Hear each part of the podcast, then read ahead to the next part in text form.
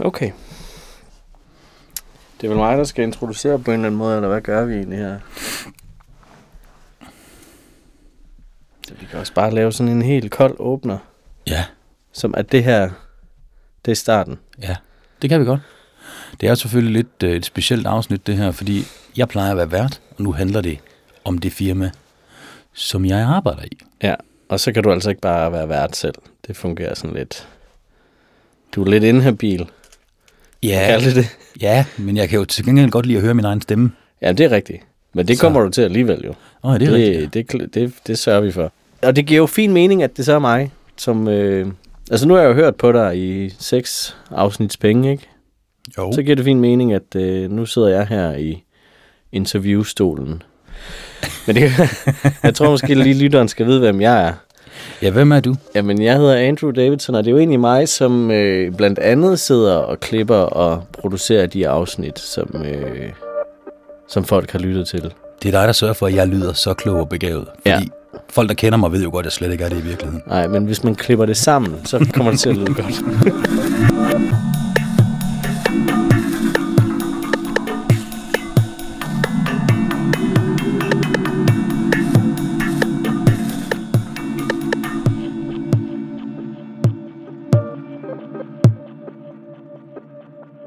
Inden vi sådan kommer for alvor i gang med øh, at snakke om din virksomhed, Som jeg jo arbejder i. som du arbejder i, ja. Der er jo en direktør, og han kunne nok godt tænke sig, at det var Ja, det er måske rigtig nok. og en kapitalfond Ja, og nogle andre ejere. ja, Så jeg arbejder i hvert fald meget i virksomheden. ja. Men det er jeg rigtigt. ejede jo engang Ja. en virksomhed, som de så købte, Som blev opkøbt, ja. Og så er det jo i bund og grund det samme, jeg laver. Lad os lige få nævnt nogle navne på nogle af de virksomheder. Holmris B8, der hvor du arbejder nu. Holmens B8 er en øh, virksomhed, Danmarks øh, største mål på omsætning, inden for salg af erhvervsmøbler. Ja. Ja. Og så tænker du, erhvervsmøbler, kan det blive meget mere sexet end det? Ja, det kan det godt. Fordi vi sælger nemlig også brugte møbler. Ja. Men mange af de nye møbler, som vi sælger, det er til øh, hospitality-branchen.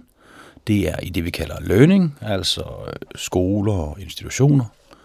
Og så er det i høj grad i office-segmentet, altså kontormøbler. Ja. Og inden da, der var det 3R-kontor. Ja, så lavede jeg jo den virksomhed sammen med Jakob Hansen, der hed 3R-kontor, som specialiserede sig i at opkøbe brugte møbler, og så få dem sat i cirkulation igen på så smart måde som muligt. Smart mål på sådan en miljøfaktor, og i høj grad også på en økonomifaktor, fordi vi har faktisk tjent penge på det fra dag i dag. Men lige inden vi kaster os for meget ud i det, kunne jeg godt tænke mig at vide, fordi nu er det jo sidste afsnit i den her serie. Hvordan har det været at være ude og besøge alle de her virksomheder? Hvad har du fået ud af det? Hvad er du blevet inspireret af og så videre? Jamen, jeg vil sige, at øh, nu kendte jeg jo alle virksomhederne inden. Øh, altså sådan, fordi jeg jo har lavet noget research, men i høj grad fordi, at de her virksomheder, det er, det er dels nogle, vi samarbejder med, men også fordi, at de repræsenterer et område af bæredygtighedsgenren i møbelbranchen. Så for mig var det vigtigt at, at prøve at folde det så meget ud, sådan så når man havde lyttet til den her podcast-serie, så havde man egentlig en fornemmelse af, hvad er det, bæredygtighed er, og hvad er det, det betyder i møbelbranchen, fordi det er ret svært. Ja.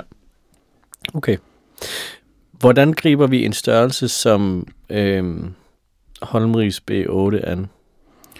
Jamen, øh, det er et godt spørgsmål. Og det man kan sige, det er, at Holmrigs B8 er, er jo interessant i forhold til, at det er en forhandler. Så det vil sige, at i den her podcast-serie har vi jo både snakket med producenter, vi har snakket med, øh, med andre forhandlere, og, øh, og Holmers B8 producerer egentlig også nogle ting selv, og dermed er der nogle ting, som er interessant der i forhold til hele certificeringsuniverset, som jo også var det, vi talte, med, talte om i forbindelse med, eller i afsnittet med Scanhide. Og øh, vi har jo selvfølgelig også nogle certificeringer, men der hvor det er, at Holmris er særlig interessant, det er, at vi har det her bæredygtige bortskaffelseskoncept.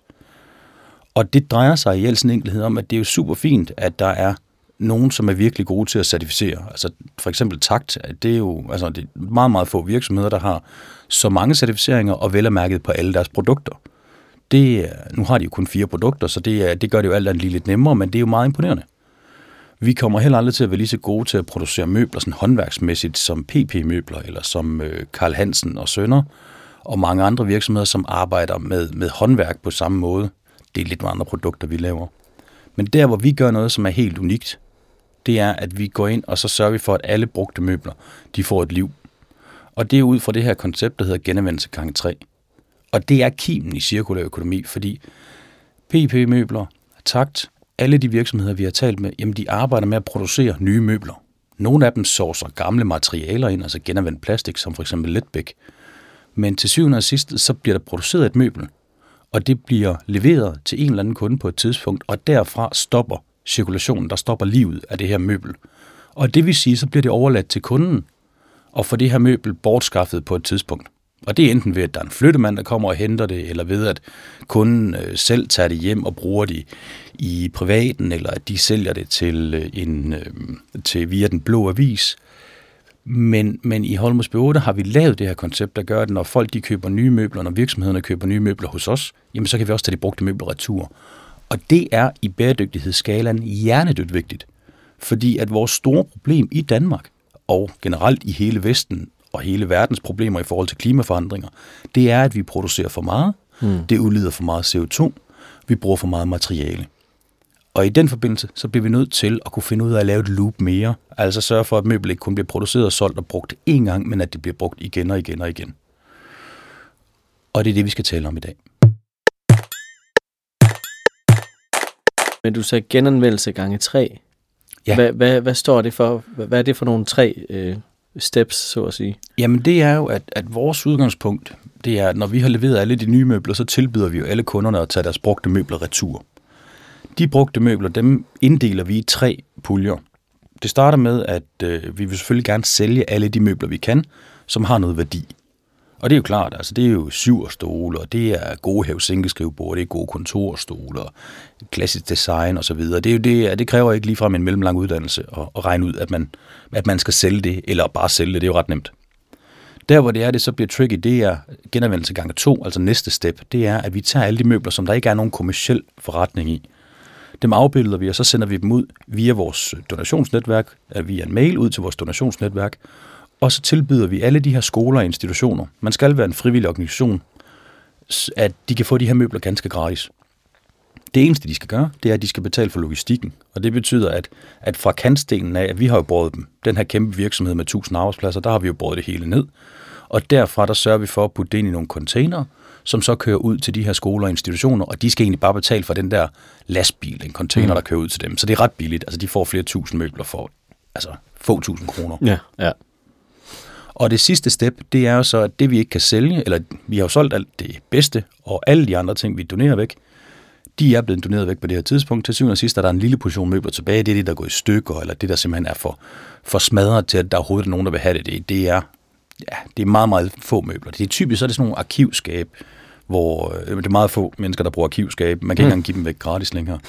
Så, så derfor bliver de shredded, og det betyder i bund og grund bare, at de bliver skilt ad, kildesorteret, og så bliver træ, det bliver sendt videre til genanvendelse, og i Danmark, der forbrænder man, eller der brænder man det, så det giver varme, og alt stålet, det bliver, hvad hedder det, genanvendt, altså det bliver lavet til nye ting. Og pap og plastik og så videre kører igennem den der klassiske mølle. Mm. Så på den måde kan vi lave sådan en, en full circle, når vi så er færdige med det her koncept, så sørger vi for, at den kunde, som har købt nye møbler hos os, hvor vi har købt alle deres brugte møbler og doneret alt det andet væk og smidt det sidste ud, at de får en rapport, hvor de kan se nøjagtigt, hvad er det for et møbel, vi har købt af dig til hvilken pris. De kan se nøjagtigt, hvad det er for en skoleinstitution, der har fået deres gamle møbler doneret, og de kan se præcis, hvor mange tons pap, plastik og stål, der er blevet genanvendt. Okay. Så der er fuld dokumentation. Ja. Lad os lige prøve at gå lidt mere i dybden med øh, de der tre skridt. Men jeg ved ikke, om vi behøver at gå i dybden med det første, fordi det giver fin mening. Man kan godt sælge pæne øh, designmøbler. Det behøver vi ikke det, rigtig snart. Det, det, det, det er, hvis du er med på den, så er, du, så er vi kommet langt. øh, men nummer to er jo virkelig interessant. Du siger, at I har sådan et øh, nyhedsbrev, ting, øh, mailliste, hvor I ja. simpelthen bare sender rundt. Jeg kunne godt tænke mig, jeg kan Altså, jeg har bare en idé om, at der må bare være rift om det hver gang, men det er der måske ikke. Men jeg kan godt tænke mig at vide lidt mere om, altså, hvordan foregår det her? Det er jo, Det er Jamen, gratis det, møbler. Jamen, det, det er et rigtig godt spørgsmål. Og det, man skal huske på, det er jo, at de kunder, altså det er jo, det er jo de største virksomheder i Danmark, som vi handler med. Ikke? Altså det er, jo, det er jo Nets, og det er jo Novo Nordisk, og det er jo Danske Bank, og jeg kunne altså name drop rigtig, rigtig mange store ja. virksomheder. Det, der er fedt for dem i det her, det er, at de har brug for en let og convenient løsning til at komme af med alle deres brugte møbler. Og de skal selvfølgelig have penge for det, der har værdi. Det har vi snakket i grin af. Det er nemt nok. Ja. Men det hele skal jo køre i sådan en glidende proces. Så mm. det, der sker, det er, at vi ruller ind på deres matrikel, så tager vi billeder af alle møblerne, og så noterer vi, hvor mange antal der er. Så har vi det, der hedder et møbelkatalog. I det møbelkatalog, der kan du se præcis, hvad det er for nogle møbler, vi gerne vil købe. Det accepterer kunden. Så fjerner vi alle de møbler, vi har købt. Alle de andre møbler, der er tilbage, bliver sendt ud til det her donationsnetværk, der består af 1800 skoler og institutioner. Der er rift om møblerne, men vi har altså også rigtig, rigtig mange. Vi har doneret over 35.000 møbler væk i de sidste tre regnskabsår. Det står jo registreret alt sammen i vores CSR-regnskab, mm. hvem der har fået de her møbler. Og vi ender på 50.000 inden det her år det er om. Det er vanvittigt mange møbler, vi giver væk. Okay, men det, vi, vi skriver snart slutningen af januar. Eller ja. hvad? Nej, brøv, undskyld. Vi skriver snart slutningen af november. Og du mener, I kan godt lige nå at presse? Jamen, det er fordi, vi kører for skudt regnskabsår. Ah, okay. Så, det så, så vi har lidt... med mange møbler. Ja, men vi har jo altså imod væk et, en ret, altså et halvt års portionsmøbler, som slet ikke er registreret. De 35.000, det var fra, fra sidste Klart. år. Ja, ja. Men, men vi skal nok nå de 50.000 møbler. Altså, ja. bare i skrivende stund lige nu er vi i gang med at håndtere øh, Nets, hvor der bliver doneret, jeg kan ikke huske, hvor mange møbler det er, men det er i hvert fald 3.000 møbler. Og Danske Bank, hvor der er 1.600 artikler, ikke? altså 1.600 forskellige møbler og Novo Nordisk kører i syv etapper, eller Novo Siemens, undskyld, kører i syv etapper. Så, så altså, der er virkelig rift om det, og vi har, altså, vi har utrolig mange møbler, vi giver væk. Og det er jo klart, fordi kunderne elsker jo det her koncept, og det gør de så simpelt, fordi at det koster en krone per kilo at smide affald ud. Mm. Så når jeg går ud til mine kunder, så kan jeg sige til dem, prøv at vi kan smide jeres møbler ud, og det kommer til at koste jer et par hundrede tusind, eller vi kan give det væk til velgørenhed, og det koster 7.500, hvad vi helst. Altså, havde det nu bare kostet det samme, så havde folk nok valgt donationen, fordi at man hellere vil gøre noget godt med sine brugte møbler, end bare at kylde det ud. Men når det til med er billigere at lave donation, ja. det er det, der hedder no-brainer. Men hvad sker der så bagefter? Øh, I har hentet møblerne øh, og, og, hvad hedder det, skrevet dem ind i et index, magasin, whatever, sender det ud. Øh, hvad nu hvis der er en skole i Sønderborg, der gerne vil have de her øh, møbler. Hvordan foregår det så derfra? Super nemt. De ser det der katalog. Bare lige sige, når vi sender det der katalog ud til vores donationsnetværk, der består af 1800 skoler og institutioner, som jo alle sammen synes, vi er rigtig fede, fordi det eneste, vi sender til dem, det er katalog med billeder af møbler, som er gratis. Altså, når vi, laver, når vi sender vores nyhedsbrev ud, så bliver 97 procent af det åbnet. Hvis du har et normalt nyhedsbrev, og det bliver åbnet mellem 5 og 10 procent, så har du et ret velfungerende nyhedsbrev. Ja. 97 procent. Der sidder nogle SoMe og e-commerce øh, nørder derude, det gør der. og er, er rimelig træt af dig. Ja, og der kommer den helt store finte. Bare giv lortet væk gratis. det, det. Men man skal huske på, at det vi gør her, det er jo en service til vores kunder. Mm. Det handler jo om, at de skal komme af med deres møbler nemt, og så kommer den helt store ting, det er, at det er jo tydeligt at se, hvordan det er, at markedet det har ændret sig. Affald er blevet den nye dødssynd. Mm. Du får ikke lov bare at kyle møbler ud, så det står i store containere ude foran din matrikel, uden at folk de tager billeder af det, kigger på det og synes, at dit brand er lidt træls. Fordi vi lever bare i en verden nu, hvor overforbrug ikke er fedt. Og ved du, der er rigtig mange af de her virksomheder. Hvad skulle det ellers gøre? Altså, hvordan skulle en virksomhed sælge 1000 opbevaringsenheder? Altså, de kan de ikke. Prøv at høre, vi kan ikke engang sælge det. Vi lever af at sælge brugte møbler i min del af forretningen. Vi kan ikke sælge det. Hvad fanden skulle de så gøre? Mm. Men vi kan give det væk til velgørenhed. Og det er det, der er genialt, fordi den gode gamle købmand, han vil jo sige, hov, hov, hov, du skal da ikke give alle de der opbevaringsmøbler væk til nogen, der godt vil betale en lille bitte smule for det. Og skulle du hellere prøve at sælge noget til dem. Ja, men det vi kan tjene på, det er så lidt, og det er så belastende logistikmæssigt og salgsmæssigt at sælge alle de her ting og få det ind i vores forretning, at vi bund og grund har en meget, meget lille forretning på det. Så derfor vil vi hellere give det væk, skabe god miljø, god karma og gøre vores kunder glade. Altså det, er, det synes vi selv er rigtig smart, og vores kunder er da gudskelov enige. Og der er vel også et eller andet rart at, altså at vide i forhold til, at når de ikke skal bruge de penge på møbler, så går de højst sandsynligt til noget andet, der er rigtig godt for de børn, hvis det er en skole. Ikke? Altså at, øh, jo, ja. det, øh, det har du fuldstændig ret i og altså, jeg, øh, sådan hands down, jeg elsker at give møbler væk. Jeg synes, det er, jeg synes, det er fedt, fordi det giver rigtig god mening for mig, at ting, som man ellers vil smide ud, at det er der nogen, der får glæde af. Så det, er sådan, det synes jeg er rigtig fint. Men, men der er nemlig sådan en samfundsøkonomisk gevinst i det. Alle de her skoler og institutioner, de får jo møbler. De skal ikke ud og bruge penge. Mm. De er altså presset, mange af de her skoler og institutioner. Det er jo derfor, de tager imod brugte møbler, som ikke er verdens bedste stand, fordi de er blevet brugt. Dog vil jeg så lige sige, hvis man tilmelder sig vores gratis donationsnetværk og ser kvaliteten af de her møbler, altså folk taber næse og mund. Ja. De tror simpelthen ikke på, at man ikke kan tjene penge på det. Men så vil jeg lige sige, prøv I lige at lave en webshop. Prøv I lige at knalde SEO-kroner efter det her og Google AdWords. Og efterfølgende prøv at få registreret alle de her ting, taget billeder af det, få skrevet en tekst til dem, få dem solgt, få dem sendt ud, og så prøv at se, om I kan tjene penge på det. For det kan du ikke. Og vi er jo langt fra de eneste, der har det her problem. Alle virksomheder, som producerer et færdigt produkt, de har et restlager af ting. Og det er fordi, at tendensen lige nu, det er jo, at man producerer rigtig, rigtig mange ting. Tiderne skifter hurtigt. Altså prøv at se, hvor hurtigt, at der kommer nye moder inden for tøj. Ikke? Altså mm. sæsonen inden for tøj, det er jo ikke længere fire sæsoner, du har jo 15 sæsoner på et år. Altså møbelbranchen er jo en kæmpe øh, miljøbelastning, når det kommer til stykket. Hvert eneste år, der bortskaffes der 10 millioner tons møbler. 10 millioner tons møbler. 80-90 procent af alle de her møbler, de bliver sendt til forbrænding eller deponi. Og det er jo klart, at når du bliver ved med at choppe træ ned, og tage læder, og tage plastik, og lave det om til møbler, og aflevere det til en kunde, og kunden kylder det ud og køber nyt, så har du et kæmpe stort problem. Og essensen af cirkulær økonomi er jo netop det her med, at vi sørger for at få lavet, for det første møblerne er nogle ordentlige produkter, altså nogle ordentlige rene materialer, det er derfor certificeringer er fornuftige. Men i høj grad også, at vi sørger for at kunne gensælge de brugte efterfølgende. Lave nogle systemer, der gør det nemmere for os at dele møblerne. Altså skal man virkelig have en kantine på alle øh, virksomheder, der bor i det der store industrikvarter, eller kunne man lave en eller anden løsning, hvor folk de måske kunne dele kantinerne, eller et eller andet. Mm. Nu snakker jeg bare, men pointen er, at deleøkonomi er rigtig smart. Ja. Og til syvende og sidst, så er vi tilbage til det her med, skal man eje sin egen møbler? Skal man eje sit eget tøj? Nej, det skal du ikke i fremtiden, fordi det gider man ikke. Man vil have det tøj, man vil have, man vil have det møbel, man vil have, når man vil have det, og i den periode, man vil have det. Men derefter, der skal det bare forsvinde. Hvis du spørger folk, hvad er det mest værdifulde altså item, du har på dig, så siger folk stort set altid deres mobiltelefon. Er den vigtig for dig, spørger jeg så, når jeg er ude og foredrag, og siger ja, den er vigtig. Hvad med den telefon, du har til at lægge den hjemme i skuffen lige nu? Er den vigtig for dig? Nej.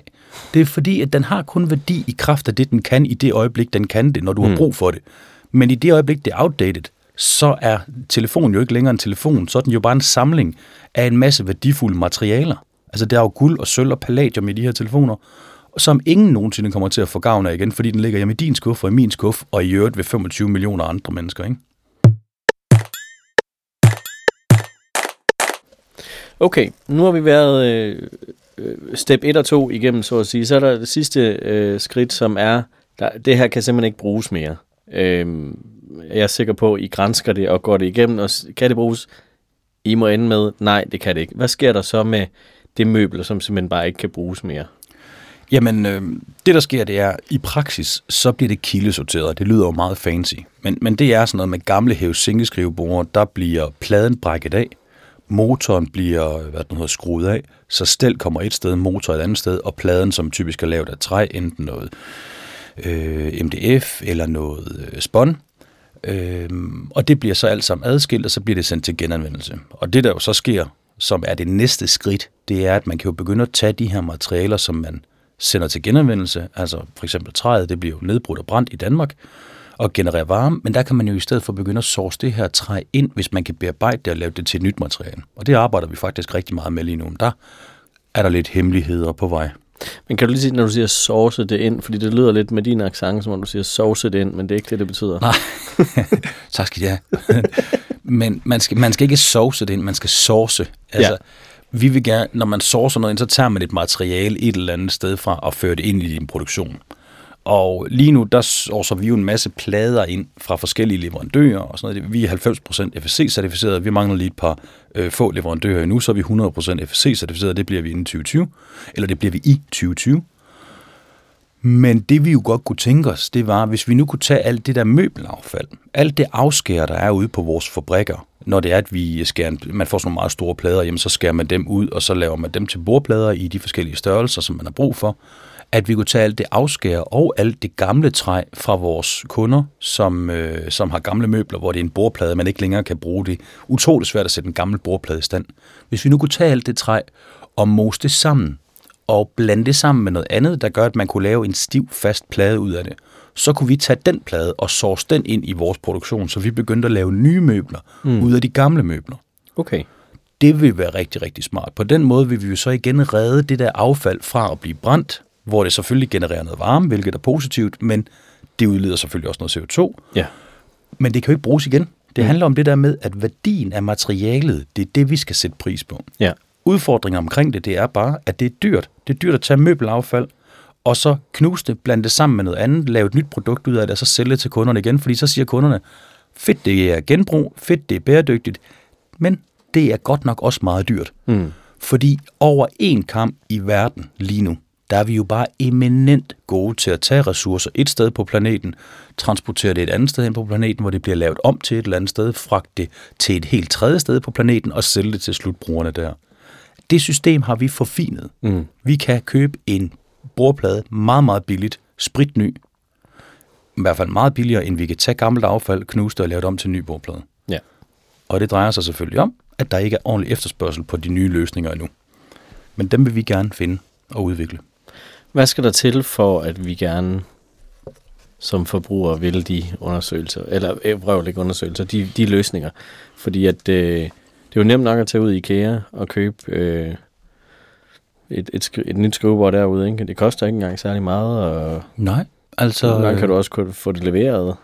Men det er jo der, og det er jo derfor, at det er jo essensen af den her podcast, det er jo simpelthen at kaste lys over, hvad er et bæredygtigt møbelindkøb, fordi det er skide svært. Altså hvis du spørger mig, jeg vil gerne have et hævesinkeskrivebord, jamen det kan du sagtens få, men der er jo masser af spørgsmål, der kommer i forlængelse af det. Hvor stort skal det være? Hvor lang tid skal det holde? Hvor kostbart må det være? Hvor dyrt må det være? Altså, så det er jo det der med, hvad er det for et produkt, man gerne vil have? Det, man kan se over en kamp lige nu, som er meget, meget tydeligt, det er, at forbrugerne, de vil rigtig gerne have bæredygtige produkter. Hvis du går ind og kigger på I Love Global Gold, så lavede de sidste år en undersøgelse, hvor der står, at 60 procent af alle de her mennesker, de spurgte i den her undersøgelse, de tror på, at de med deres pengepunkt kan påvirke verden til at blive et bedre sted. De vil altså gerne købe produkter, der gør, at verden bliver et bedre sted. Men de samme mennesker har ikke en kæft idé om, hvad et bæredygtigt produkt er. Mm. Så hvad kan det fortælle os, hvis vi skal tolke lidt på det? Jamen det, jeg får det frem til, det er, at der er virkelig mange mennesker ude i verden, der gerne vil gøre noget. De ved bare ikke, hvad de skal gøre. Og det betyder, at rigtig mange sælgere og virksomheder, hvor etikken ikke er på plads, de kan gå ind og sige, jamen ved du hvad, det her bord, det er super bæredygtigt, fordi det er lavet af naturlige materialer. Naturlige materialer? What the fuck? Mm. Altså olie er altså også et naturligt materiale, ikke? Ja. Altså det er bare det der med, at det er jo svært at decifrere.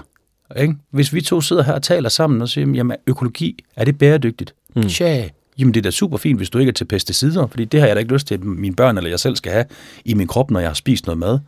Men er det bæredygtigt? Nej, fordi du får faktisk et lavere afkast af dine afgrøder, når det er økologisk, kontra ja. hvis det er konventionelt. Og det betyder, at man optager mere landbrugsareal. Og det er ikke super godt, når det er, at vi lever i de her tider, hvor landbrug udleder rigtig, rigtig meget CO2 og mange andre ting, som ikke er positive. Faktum er bare, at forbrugeren kan jo ikke navigere rundt i det her. Mm. Derfor så skal man jo lave nogle redskaber til dem. Og en ting, man kan gøre, det er, at man kan købe efter certificeringer, for det er super nemt at kigge efter. Problemet er bare, at det er jo slet ikke nok. Det er jo fint, at et øh, bord af træ, der er lavet af FSC-certificeret materiale. Det er super godt, så kan vi spore materialet tilbage, men det er jo stadigvæk nyt træ, der bliver fældet. Så er der godt nok noget med, at man planter nogle nye træer efterfølgende og sådan noget. Det er jo selvfølgelig rigtig fint. Så certificeringer er sådan set udmærket. Men det ændrer ikke på, at det stadigvæk er nyt materialer, nye materialer, du tager, laver det om til nogle møbler, eller noget tøj, eller hvad pokker det kan være, som så på et tidspunkt bliver smidt ud. Mm. Alfa og omega er, vi producerer for meget, bruger for meget, kloden kan ikke følge med. Mm. Så det er jo den nød, der skal knækkes. Og det er derfor, cirkulær økonomi er interessant, fordi der tænker man i, godt, hvordan kan vi så få de her materialer ind i loopet igen, sådan så de ikke forsvinder efter første gang. Og det er det, vi forsøger at gøre med vores øh, donationsnetværk. Og det er der ingen andre, der kan. Der er rigtig mange, der siger, de kan, og det synes jeg, at man skal udfordre dem lidt på, fordi der er aldrig nogen, der har dokumentation på det. Vi laver en miljørapport hver gang, der gør, at vi kan vise nøjagtigt, hvem det er, vi har givet de her møbler til. Så hvis folk gerne vil udfordre jer til at starte der for eksempel, ikke? Når, man, når man taler store, så må man også stå bag dem, ikke? Hvor kan de så hvor kan de tjekke jer efter i, i sømne? Det vil jeg helst ikke sige noget om. Nej. så går de ind lige nu, og så googler de CSR-regnskab. Holmrigs B8, 3 kontor, eller Holmrigs B8 CSR-regnskab. Mm. Inden vi øh, hed Holmos B8 Circular, hed vi 3R Kontor, der var vi stadigvæk ejet af Holmos B8. Men kig på vores CSR-regnskaber tre år tilbage, så går man bare lige ind og ser, hvem er det, der har fået alle de her møbler. Udover det, så vores kunder, de får en miljørapport, hvor det er, at de er selvfølgelig ikke officielle alle sammen, det er der nogle af dem, der øh, Det er kunderne, der afgør, om vi skal det eller ej. Men deri kan man se nøjagtigt, hvad det er, der er sket med deres konkrete case. Så vi har dokumentation på det hele. Sådan her på falderæbet, du har besøgt øh, seks forskellige virksomheder, der arbejder med bæredygtighed øh, på deres måde, og så her i, i det her afsnit, der øh, snakker vi om der, hvor du arbejder i Holmrigs B8, øh, som også gør det på jeres øh, måde. Hvordan ser fremtiden ud for det her felt her med, med bæredygtige øh, møbler? Hvad, hvad, hvad er det næste, vi ser? Da vi kommer til at se, øh, for det første kommer vi til at se mange flere, ikke flere certificeringer. Jo, der kommer givetvis også flere til, men vi kommer til at se et øget krav til certificeringer. Mm. Det er grundlæggende rigtig fint, fordi så er vi sikre på, at så ved vi mere om, hvad det er for nogle materialer, som de der møbler, de er lavet af. Fordi det er et cirkus, for at sige det som det er. Okay. Man aner ikke, hvad rigtig mange møbler er lavet af. Nogle er ekstremt gode til det. For eksempel Hook. Dem øh, har et Hook-kontorstol, som hedder firmaet hedder Flock. De har ret godt styr på, hvad det er for nogle materialer, deres møbler de er lavet af.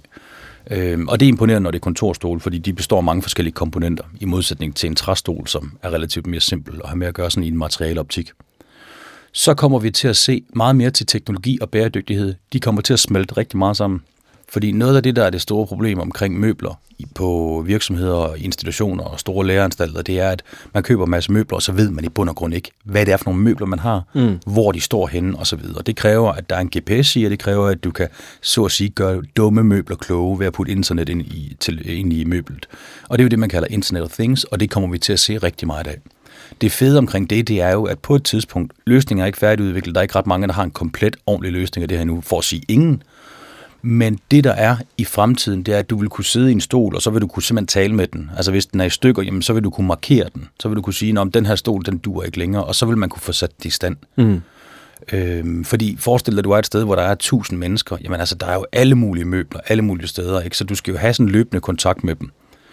Øh, du kommer til at vide, hvor de der møbler er hele tiden, og der vil i fremtiden komme til at være øh, rigtig meget inden for teknologi og bæredygtighed. Så kommer vi til at se rigtig meget i forhold til den måde, som ting bliver designet på. Altså materialeværdien stiger. Og det vil sige, at når du laver en kontorstol, jamen, så designer du den til, at polstret kan skiftes. Fordi ret ofte, når en kontorstol går i stykker, så er det polstret, der er, gået, der er noget galt med. Og så skifter man faktisk hele kontorstolen ud det er jo det, vi er sådan set glade for, fordi så tager vi en kontorstol ind, som mange folk er trætte af, fordi den er gået i stykker, og så polster vi den om og kan sælge den forfra. I fremtiden, der vil det der polsterarbejde blive nemmere at lave, fordi man har designet den anderledes. Hjulene vil også nemmere at kunne blive rengjort og jada, jada, jada. Mm. Så kommer man til at se nogle ting i forhold til øh, nye forretningsmodeller. Og der tænker jeg rigtig meget på det her med, at man kommer til at lege møbler. Altså det bliver sådan, at i bund og grund, så bør din møbelomkostning være en variabel, i stedet for, at det er en fast omkostning, altså mm. en investering. Ikke? Fordi lige nu, når du køber møbler til øh, 1000 medarbejdere, jamen altså, det er ret mange penge, du skal hoppe i lommen.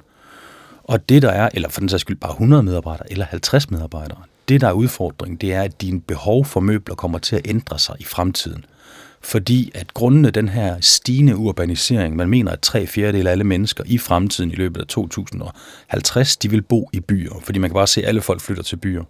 Det betyder, at vi får færre kvadratmeter, som flere folk skal være på. Det kommer til at stille mange krav til, at dine møbler de skal nemt kunne skilles ad og flyttes hurtigt igen. Du kan også se, at medarbejdere de skifter i langt højere grad arbejdspladser, eller ikke sådan deres fysiske arbejdsplads, men altså hvor det er, de arbejder til dagligt, de skifter virksomhed og arbejde i. Og det er fordi, så har man en opgave i halvandet år her, den kræver 200 mennesker, og så skrumper det hold ned til 50 personer. Du kan se, at der bliver registreret flere nye, nye virksomheder, end der nogensinde har gjort før. De lukker hurtigere, de skalerer hurtigere, og de, væk, altså, de exiter hurtigere. Mm. Det betyder, at der er meget rokeren rundt med medarbejdere. Og en arbejdsplads, som måske koster 10.000 kroner eller mere, jamen at afskrive den over 30 år er billigt. Men hvis det er, at du ikke ved præcis, hvor mange du har hele tiden over 30 år, så kan det være svært at justere. Og derfor er der en rigtig rar økonomisk gevinst i, at det er en variabel. Så hvis du har 20 medarbejdere, så betaler du kun for 20 medarbejdere. Mm. Hvis du har 200 medarbejdere, betaler du for 200 medarbejdere. Nøjagtigt ligesom du gør med en frugtordning. eller med en kantineordning. Ja. Og det kommer vi også til at se med møbler. Ja. Fordi lige nu, der har du rigtig mange virksomheder, som bøvler rundt i deres kontormøbler, og lad nu nogle andre folk håndtere det. Så der kommer til at være et stort element af logistik i det i fremtiden. Okay. Jamen så, det ser måske ikke så sort ud i virkeligheden, som man lidt kan gå og føle nogle gange. Jeg vil i hvert fald sige, at det har altid været virksomhedernes opgave at finde de produkter og løsninger, som kunderne de vil have. Og kunderne de vil have bæredygtighed lige nu. Det virker til at være de helt rigtige ord at gå ud på. Jamen det er jeg glad for, du synes. Tak for det, Steph. Selv tak, Anne.